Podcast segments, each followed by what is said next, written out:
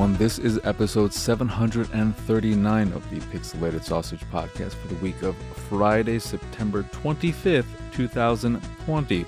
I am your host, Marc Krishnez, and today I'll be talking about Nexomon Extinction and Rebel Galaxy Outlaw. And that's that's it. Is it going to be a short show? I don't know, because I'll probably be rambling on about this and that, but in terms of what I've been playing and what new games I've been playing, that is it, and that is all, at least in terms of what I can talk about. But before I get to all of that, there was at least one big piece of news that happened since the last episode. I am, of course, talking about the acquisition of ZeniMax Media. I think that is their, their name, and all their subsidiaries. subsidiaries? Is that, is that how you say that word? I don't know. I never use that word. All the companies under that umbrella, which includes Bethesda, Softworks, and Arkane Studios, and blah, blah, blah, blah, blah. The most interesting thing about this so, Microsoft purchased ZeniMax and everything for $7.5 billion.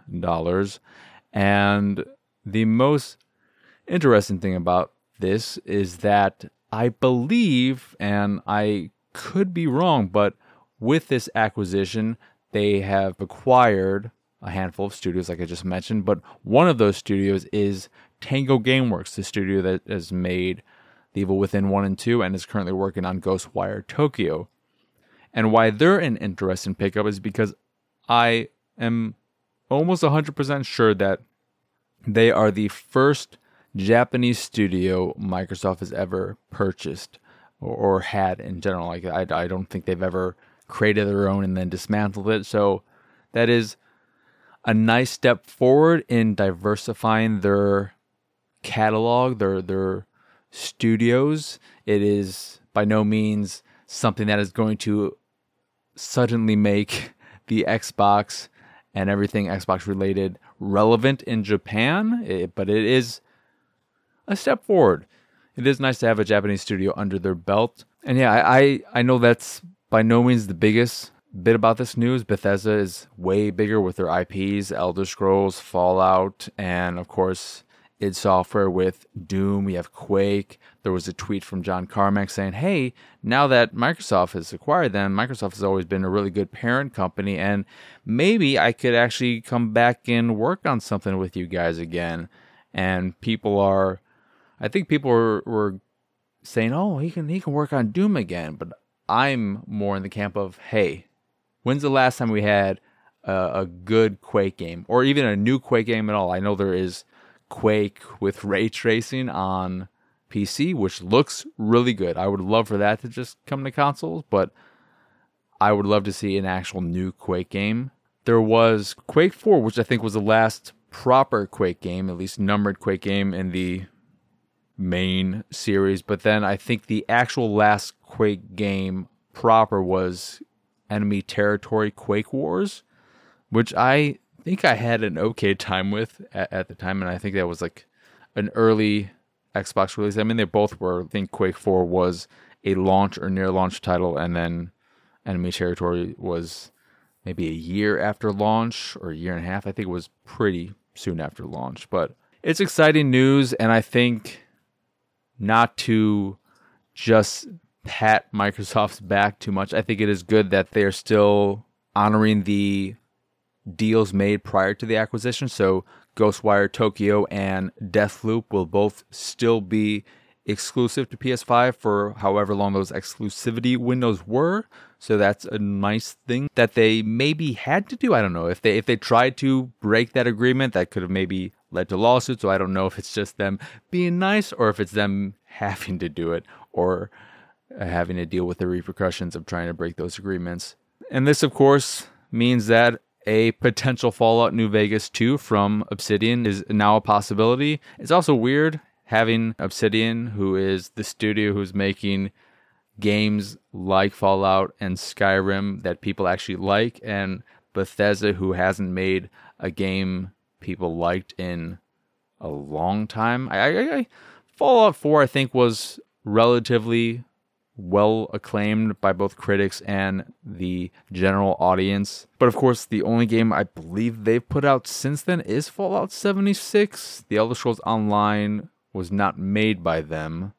So yeah, I think that's it. And of course, we have Starfield coming from them next, whenever that will be, and Elder Scrolls 6 after that. So they don't have a new Fallout game on the docket anytime soon. So Obsidian could make that happen, but of course, Obsidian has Avowed, which they're working on, and I'm assuming they're going to continue with the Outer World. So a new Fallout game is maybe something that is a pipe dream kind of thing at this point because Obsidian has moved on and Bethesda hasn't moved on, but it's not in the rotation. They put out two in a row and that's enough. Or they put like three in a row in a way, I think, because Fallout Shelter was around the Fallout 4 launch, right? Which would have been after Skyrim. So they've just been all over Fallout. Here's a mobile game. Here's an online multiplayer one. Here's a proper sequel. And that's it. But of course, with this, the rumors have continued with Microsoft buying Sega, which is not happening, or at least it hasn't happened yet. I I still find it really hard to believe that could ever happen. It would be awesome. It would be a great acquisition for some of the IPs that Sega has, along with Atlus, which they own. It, would be a huge step forward in making Xbox a more viable platform in Japan. I also think that in terms of acquisitions, it would make a hell of a lot of sense if they have the money. I don't know how much it would cost, but I feel like it just makes so much sense for Sony to purchase Square Enix and just make their games exclusive. And going back to that, Microsoft and Phil Spencer have come out and said that they will be making future games from studios under that umbrella exclusive on a game to game basis. So you can probably expect the big, big games to still be multi platform. And the argument would just be hey, you can spend $70 to pay for the Elder Scrolls 6, whatever, on PlayStation 5 or PC or, or whatnot. Or you can be a Game Pass subscriber and play it for free on Xbox or PC Game Pass. And so that would be a pretty strong argument in that sense where you'd be like, okay, you can pay 70 bucks for the new Doom, for the new Elder Scrolls, for the new, hey, Quake, come on, come on, give me a new Quake, and all that jazz. Or get it all for free on day one with Xbox and Game Pass. So this really, I think, is a big play for Game Pass and just getting that subscriber base up because I think maybe last month they revealed new numbers again and it's now up to 15 million people, which is crazy because I'm pretty sure it was just two months ago, or maybe a little bit longer than that, that they revealed that they had surpassed 10 million users, which is just like the number of people who have Game Pass is getting to a ridiculous percentage of Xbox users. I think at this point, it won't be long before 50% of Xbox owners have Game Pass. And it may even be that because I don't I don't know how many uh, none of us know how many Xbox consoles have been sold and how many actual users that equates to. Because with both PlayStation, Xbox, Nintendo, there are always people who have purchased multiple consoles. For instance, I purchased a Xbox One at launch, so I had that. Then I got the Xbox One I don't think it was a premium edition, but the the white fat one that came with Quantum Break. So that's two. Then I got an Xbox One S so that I could give my fat to my dad. That's three. I don't know why I bought the S. I, I don't know if the X just wasn't a thing or if it was still rumors. Then I got an Xbox One X for myself. I gave my dad the S and the the fat white one. I got I got rid of the original launch Xbox One. It didn't have any kind of fancy thing on it. You just had the thing on the controller, so it was just like, oh god, what? I had so much fun playing games on Xbox One at launch. I still think Ryse is a fantastic game. Dead Rising 3 is fantastic. Forza Motorsport 5 was really strong. So I don't regret it in the sense that I didn't have fun with the system, but just looking at the cost and comparing like the Xbox One with Kinect at launch compared to what you get with the Xbox One X, it's just like it's crazy. But then I bought an Xbox One X for myself at launch because I wanted that extra power and all that jazz. And then much later down the line, I got my father an Xbox One X for very cheap when they had all those crazy sales for like $300 with the Star Wars Jedi Fallen Order game bundled in. I was just like, fucking okay. My, my dad just got a 4K TV. He can utilize this now. And he loves playing these games, and some of these games that he wants to play just don't look great or perform well on the S, like Call of Duty and, and whatnot. So, I, as a single individual, have purchased five Xboxes. Just saying that out loud, I hate myself a little bit, but that means that the number of consoles out there does not equal the number of users of actual owners out there. So, very well, the number of Game Pass owners and Xbox owners could be at 50% at this point. And the same goes for PS4 in terms of just the raw numbers. I own two PS4s. I got the original one, whatever, just standard edition. It's not a fat one. And then I got a slim one so I could give my old one to my dad along with PSVR because he was really interested in VR. But uh, yeah, so that's that's two PS4s for me alone as someone who doesn't even give a shit about PS4 all that much. Not that I haven't had some great experiences. I still think that Ratchet and Clank for PS4 is the best exclusive of any console this gen. But yeah, I'm just I'm excited for next gen to get here. I have everything pre-ordered and I am ready to go. I am super excited about the Oculus Quest 2 to go back to VR in general. I enjoyed certain experiences with PSVR, specifically anything that involved using a controller and just using the VR to see around the space or get immersed in the space. I think Wipeout VR is still the absolute best experience for me early. I think it is the best controller experience I've had with VR. But there are games that I really wanted to get into and I've wanted to try, but I opted not to because for me at least, I know this is a case by case basis, and some people have had great luck, some people have had terrible luck. For me, the hand tracking on PS4 with PSVR is terrible. I enjoyed Superhot so much, Superhot VR so much when it worked, but it worked on such an infrequent basis and pretty much after every level I've talked about this before but pretty much after every level I would have to recalibrate one of my hands I think it was usually the left hand or maybe the right hand. And that was a pain in the ass because it would constantly do that. And what made it even worse was not that it happened after every level, but the quickness of levels and you die and have to restart, it would happen then too. So if I died within five seconds or something because I just, you know, wasn't able to duck enough or, or what have you, I would have to then put the game on pause or just say, like, hey, wait, everyone, let me recalibrate because I am missing a hand and I can't do shit with this.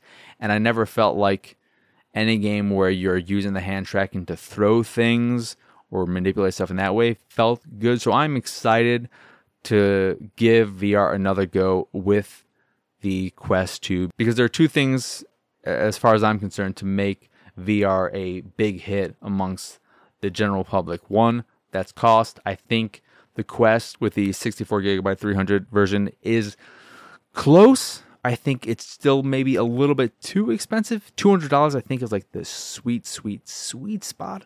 But three hundred dollars is a great price for that. But also, I think they just need to be wireless. And the Quest is, of course, a standalone VR headset. You don't need to hook it up to your PC or a console or anything like that. You can for games that require that. You have the link cable or whatever it's called. But I'm just super pumped to play a lot of rhythm based games because that is what I've wanted to play more than anything.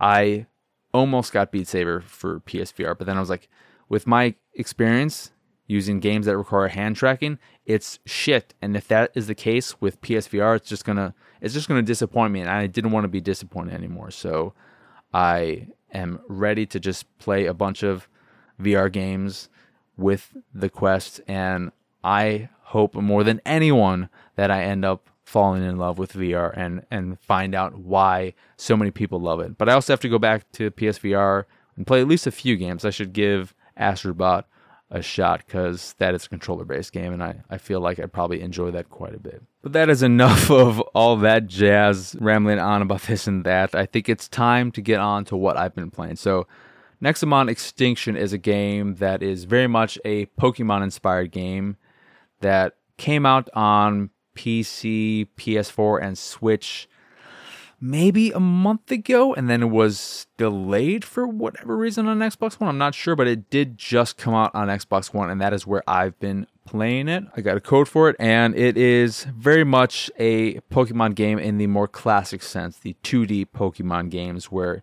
it is grid-based movement and all that. And it's it's a solid Pokemon like, but it lacks the polish. So I will be putting up an Attack the Backlog episode for Pokemon Sword and Shield in the near future, and you'll be able to hear about how I've realized that Pokemon just isn't my jam anymore. But in comparison, you still see that polish there that is missing from Nexomon Extinction, just in terms of the the visuals and just like the way everything works it, it feels a little bit clunky. And i think it may in part be because this was stemmed from a mobile game. I think maybe nexomon minus extinction was originally a mobile game. So it has some of that roots. Like it, it feels like it has roots in a mobile game. Not that this game specifically feels like a mobile game with its ui or anything. It just feels like it could have been ironed out in, in many ways. But you have your basic story your a character. You have a, a fair amount of pre-built designs that you can go with, which is nice. You can't customize your character's look, but you do have at least a few dozen different looks that are pretty distinct to, to go with. And then you have the basic introduction where, okay, you're in like this Hogwarts looking type of school thing and you're talking to a bunch of people. You eventually go around and get yourself one of the Nexomon. And there are 381 Nexomons in the world. And unlike Pokemon, you don't only have three different types to choose from. There are nine types in Nexomon, and you could choose one of any of the types right off the bat. You don't really have a great idea of what you should go with or, or anything about it. You just kind of have to, to guess it, which is fine. But after you do this, the game pretty much opens up and it's just it is very much so a Pokemon as Pokemon game. You have your shrubbery, you go in the tall grass, and then you'll battle Pokemon that way. I mean, you're not battling Pokemon, you're battling Nexomon. I mean, even the fact that it's Nexomon and that is similar to Pokemon is just maybe a little bit weird, but whatever. But you go into the tall grass, and it's not random. You will see that a piece of tall grass is shaking, which means, okay, there's an Nexomon hiding there. If you want to engage, you can go there. And you have the equivalent of Pokeballs, which are like these pyramid looking things. I forget what they're called. They're like Nexomon cube triangles or whatever. And the one of the nice things I do like about this game, because there there are things that I appreciate about this, is how transparent it is with some of the information. So when you are going to catch a Pokemon, it will give you a percentage of how likely you are to catch it. So it'll say that okay, the health is this low, and that means that because of this specific part of it, it'll say that you are 16, 17% likely to catch it. And then it'll have other categories as well. And when you are selecting your Pokeball equivalent, whatever type it is, it'll say, okay, using this one will increase the catch percentage by 10 additional percent or 12 additional percent, etc. And I like having those numbers there because those numbers exist in Pokemon, but you have to just go on to a website or whatever to find out all that information and having it actually in game is great. Then in addition to all these numbers, when you actually throw the Pokeball equivalent, I wish I remembered the name of it, but when you throw it at the Nexomon, you will get a little circle of button prompts that are about maybe eight or 10 button prompts. And I'm not sure what this does. I'm guessing, I don't remember if it told me, I'm guessing by completing this in the allotted time, you have maybe five, six seconds to do it. And I usually am able to do it in just a few seconds. It's pretty easy. But I'm guessing that this increases your chances of catching the Nexomon. And yeah, so far, it seems like if the percentage to catch an Nexomon is 25% or higher is almost a guarantee. I haven't had any issues at all. I've had issues trying it below because I, thought to myself, okay, I'm going to see if I can catch. Like, I wanted to know if that little quick time event thing is super powerful in terms of catching them. If that like increases the likelihood drastically. I'm not going to damage this Pokemon or do anything. I'm going to see if I can do it with the lowest percentage possible. And then it did not work. So there is that. But then some of the stuff I don't like is that you don't have just by default experience share amongst your party. So if you are battling Pokemon, God damn, if you're battling Nexomon, whether in a fight against another trainer or whatever the hell they're called, or in the wild, you will only get experience for the Nexomon you're using in the battle. However, they do have these synergy cores, and I think there are a few tiers of these cores to give you more percentage per battle. But if you're not using these, if you don't have any initially, you do find a lot of them pretty early on. But if you don't use them, then you will not be sharing experience. And with the advancements in the Pokemon games and Pokemon like games, like I, I don't know when that changed, if that did change specifically with Sword and Shield, where every Pokemon in your party got experience. It just feels like, man, I don't need this extra system in the game. There are plenty of things going on in Nexomon. I don't need to deal with this crap where I have to get these synergy cores and give them to these Pokemon so that they will get experience when they are not actually fighting. It just seems like an added thing there that doesn't need to be there to make it ever so slightly more complicated. The battling seems to get much more difficult way faster. I mean, in Pokemon, I don't think I ever really had much of a challenge ever.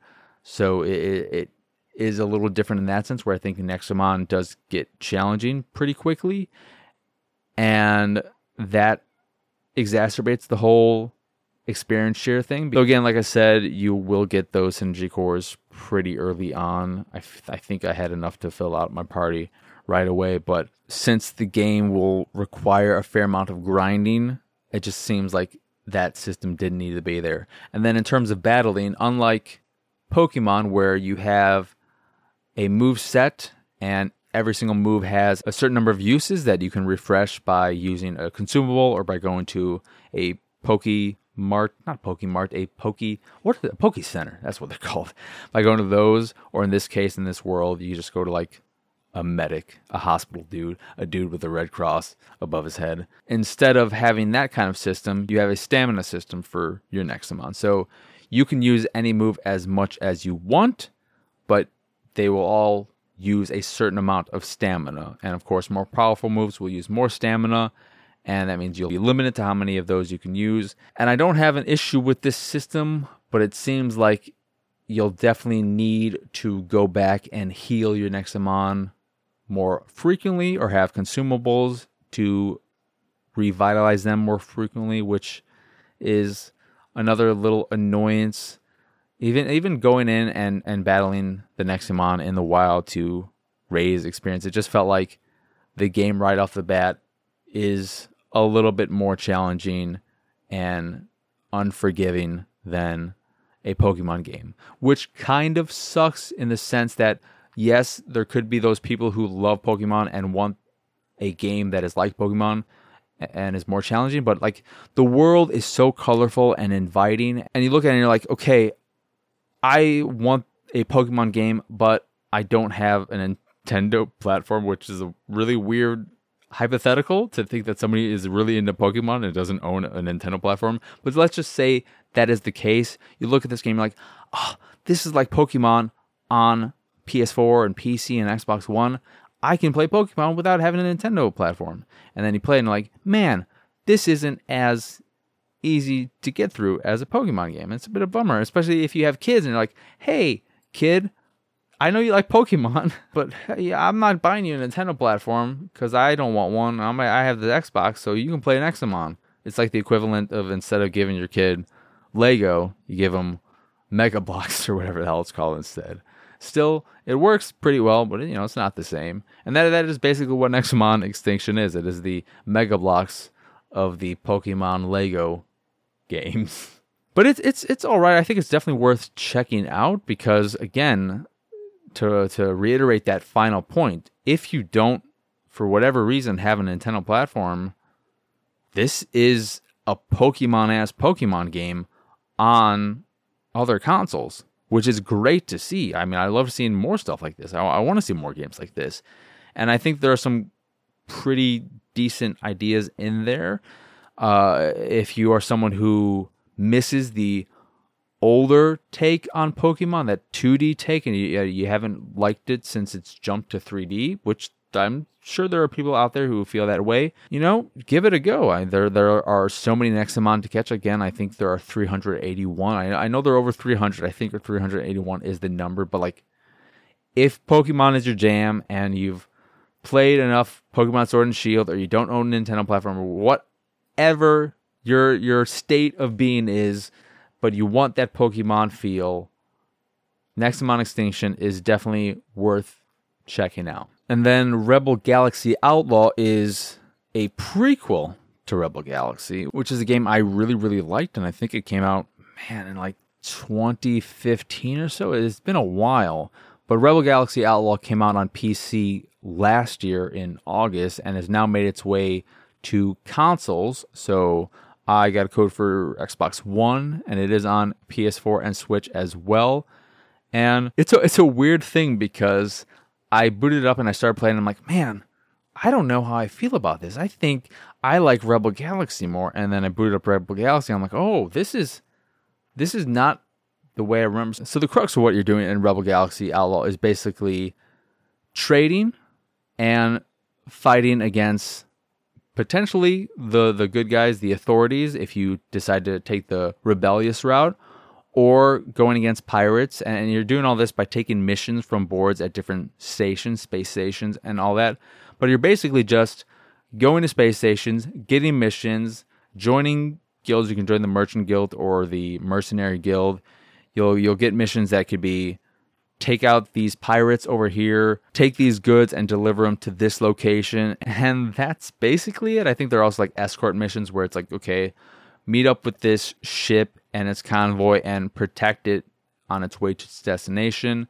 You can also, when making your way through space to all these different places, come across distress beacons, which will be little like side quests that aren't super substantial, but just like okay, there's there's something here. There's an anomaly here. You can go check it out and maybe find some precious commodity that you can sell at a station or stuff like that. And that's basically all there is to it. But the reason why it wasn't clicking with me initially was because it is very cutscene heavy. Like so much of what you're doing in the game is, is taking control away from you and trying to make it as quick as possible to get to specific pieces of action. So whenever you have a destination that you can go to, when you're locked onto it, you can just hit the autopilot mode or whatever, and it'll just give you a cutscene and then take you to that location, and you'll be there right away. And when you are within the right vicinity of a space station, you don't have to fly your way to the docking space. It'll just initiate a cutscene and you'll automatically dock. And you have all these little cutscenes that are basically making it a bit simpler and just taking away the control from you in situations where you don't really need to control it, but it just feels like I'm constantly having the control taken away from me. And like so much of this game does just feel streamlined. One for controller, it feels great with controller. I've heard it feels bad with uh, mouse and keyboard, but it feels streamlined to just make it a very friendly experience. So when you initiate in space combat, once you're locked on to an enemy, uh, or once you look at an enemy and you just hold the left trigger to lock onto them, the spaceship I was I was about to say plane, the spaceship will essentially move on its own and track it forever as long as you keep that trigger held down, which makes the the fighting super easy. Uh, of course, you'll have to deal with other people if you're engaging with multiple opponents, so you can still take damage from them while you're focused on this one specific ship but it does make tracking them easy. And I think it is something that needed to be done because it is easy to get lost in space.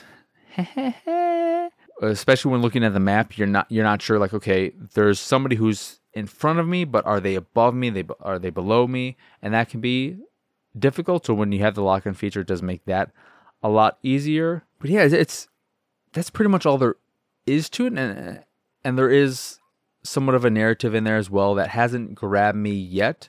But I, after that initial bit of questioning as to whether or not I was into it, I am really enjoying it. I think it looks pretty good. I I don't know if there was this filter or not, but I feel like it has somewhat, or just gives me the vibe of having somewhat of a filmy, grainy filter on it, which I like the look of. And there's just an overall nice, dirty aesthetic to it. So the ships you have, they aren't super clean and pristine. They they look like they've been around the block a few times, and I, I dig that space aesthetic as opposed to very clean uh, and crisp looks. Like I don't want my spaceships to look like a PS5. But the the difference is if you've played Rebel Galaxy and are interested in Outlaw, the so I, I, jumped back into Rebel Galaxy for a little bit, and I can't say that this is exactly how it works because I just jumped into it and I didn't have any tutorials to remind me of how everything worked. But like in Outlaw, you are now able to fly in 3D space and just fly freely. Whereas in Rebel Galaxy, Sans the Outlaw, it was more like a pirate ship game in space. So you'd have to imagine the vast emptiness of space, all the stars and all that jazz, as being a giant ocean, and you were just a ship flying in. I think you could have maybe transitioned between three planes, but I don't even know about that. But like the the battles in Rebel Galaxy felt much more like a battle between pirate ships than spaceships. And in Rebel Galaxy Outlaw, it is a 3D space. You have a first person perspective or a third person perspective but you are flying in a 3D space. It is not on a singular plane like it was in Rebel Galaxy, which I do prefer. And it like just like the colors and everything, like there is a nice overall style and aesthetic again for Rebel Galaxy Outlaw. And after getting over that initial hump of being like, I don't know about this, I am enjoying just going on and taking on missions and interacting with people every now and again at the various trading posts or the, the stations and the bars. They do have a handful of mini games, which I don't recommend you do. You can play them, and if you win, you can get parts. I won one and got a part. I played eight ball and and won, but their their games, at least eight ball, doesn't feel good. It is not a good version of video game pool. But the game itself, if you like that type of trading and combat arcadey take. I, I wouldn't call it a simulation game. It is very much an arcadey take on it. Uh, but if if you like something that you could probably play for a very long time, you can just ignore the story and just keep gaining credits and then buying new ships, bettering your ship, buying new equipment, new weapons, and all that stuff. I, I think it's definitely worth checking out. It's it's a fun, somewhat relaxing game in that sense and I, I really like the look of it. The the particle effects, like it, it just it has a really great sci-fi look to it that is its own and somewhat distinct. So again, that is Rebel Galaxy Outlaw, and it's on everything. I, I really enjoyed it after again that initial bit where I was just like, "Do I like this? I really like the original game." And then I boot up the original game. I'm like, "Huh, this isn't exactly how I remember. I, I think they do streamline a fair amount of stuff in Outlaw and make it a better overall experience. And there is that narrative if you're interested in that specifically that you can follow. It's a game too, like if you were interested in No Man's Sky, but you didn't care about planet exploration, but you just wanted to kind of do the stuff where you go to stations and do missions, like it is in that ilk but removes the part where you have to actually go on planets and then collect resources that away and do all the busy work. It is a, more streamlined take on that type of thing. If you want the space exploration, like exploration is not right. Like you're not really exploring. Like you're you're not really going to come across any kind of amazing thing in in the the world of Rebel Galaxy. It's pretty much all known quantities of, of what you're doing, what you're going to find, what you're going to run into, how things are going to play out but it's well done and I am enjoying it. You know, I, I, have many, many, many more hours to put into it, but my initial impression after the initial initial impression is very good. I'm digging it. So I definitely recommend Rebel Galaxy Outlaw to those who are interested in those types of games. And I also recommend Nexomon Extinction to fans of Pokemon and those types of games. You know, it it has its issues, but overall it's a, a decent Pokemon like. And again, it's an option on other consoles. So you don't need a Switch to play it, which is nice. I think it is available on Switch, which is funny for whatever reason. But uh, yeah, that is it, and that is all. Before I go, though, I did fall into a rabbit hole, and I, I don't think I want to get into this. Maybe I'll, I'll leave this for a future episode because I know that this episode has already gone pretty long. But I fell into a rabbit hole thanks to Remember the Titans of looking into movies based on true stories and how factual they are. And yeah, it, it, it was a mistake, a big mistake. Of course, if a movie says it's inspired by true events or something along that ilk, it's much more forgiving. But man, it kind of ruined some things for me. I think, though, the only movie that has been fully ruined, even though I still like a fair amount of it because of learning about these facts is Remember the Titans because so much of Remember the Titans is based around race relations and race tensions and all that stuff. And in actuality, none of that was really there with the team they're following in Remember the Titans, this championship team from 1971. At that point, like in the movie, they make it seem like that was the year that they integrated the school. That is not the case. It was integrated for six years or so by that point. Of course, we also have the school. I forget what the name of the school is, but like their team is an underdog in all their games. They're playing against all white schools every single time. They're not all white schools. All the teams they played against were integrated because, again, it happened years after integration. And then they were not the underdog. They beat out their opponents that season something like 383 points to 38 points. And by the time of the championship game, they were the number two team in the country, not in their district, not in their state, in the country. So they weren't an underdog at all. The player who got paralyzed during a game and missed out on the rest of the season in the championship game, that didn't happen. He got paralyzed after the fact in car crash. He played in the championship game. Was there racial tension on the team? No. From uh, accounts of the players who were actually on the team, like that wasn't really a thing either. And again, because the school had already been integrated for five, six years at that point. It's just it, it, it is knowledge that has ruined a movie for me because of how heavy handed all the race issues are in that movie in particular. And it's a bummer because I think there are a lot of great bits about that movie, but knowing all that information has just like it's ruined it for me. I, I can't watch it because now I'm all I'm only going to think about that. Also, the the daughter, she didn't give a shit about football, not the way she was in that movie. It's just like God, eh, why why even make this based on a true story? Say inspired, but even even if in this particular case they said inspired by true events, I'd still be like, man, inspired very loosely. Jeebus Christ. Oh, remember the Titans. I'll never be able to remember you the same way anymore. That's a shame. It's a real big shame. But uh yeah. That that led me down a horrible, horrible hole.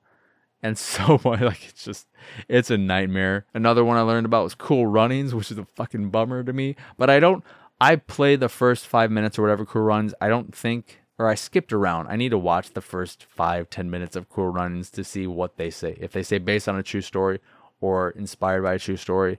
I think there's another movie that I was watching that it just didn't say anything about a true story. So I was like, okay, you didn't say based on a true story at the beginning. I'm cool with that. Anywho, that will do it for this here episode of the Pixelated Sausage Podcast. Once again, I am your host, Marcus Ness. Y'all can find me on Twitter and pretty much everywhere at PX Sausage. The site is, of course, pixelatedsausage.com, where you can find this podcast, Attack the Backlog, and On Amazingly Baka, all of which are available on podcast services across the globe. You can also check out the art I make on the site, and if you see something you like, you can purchase a print of the piece you fancy. And if you fancy the site in general and anything that we do, please go over to patreon.com slash pxs and support us that way. As always, thank you for listening. I hope you enjoy this here episode, and I hope you have a wonderful, wonderful rest of your day and an absolutely lovely weekend. Bye.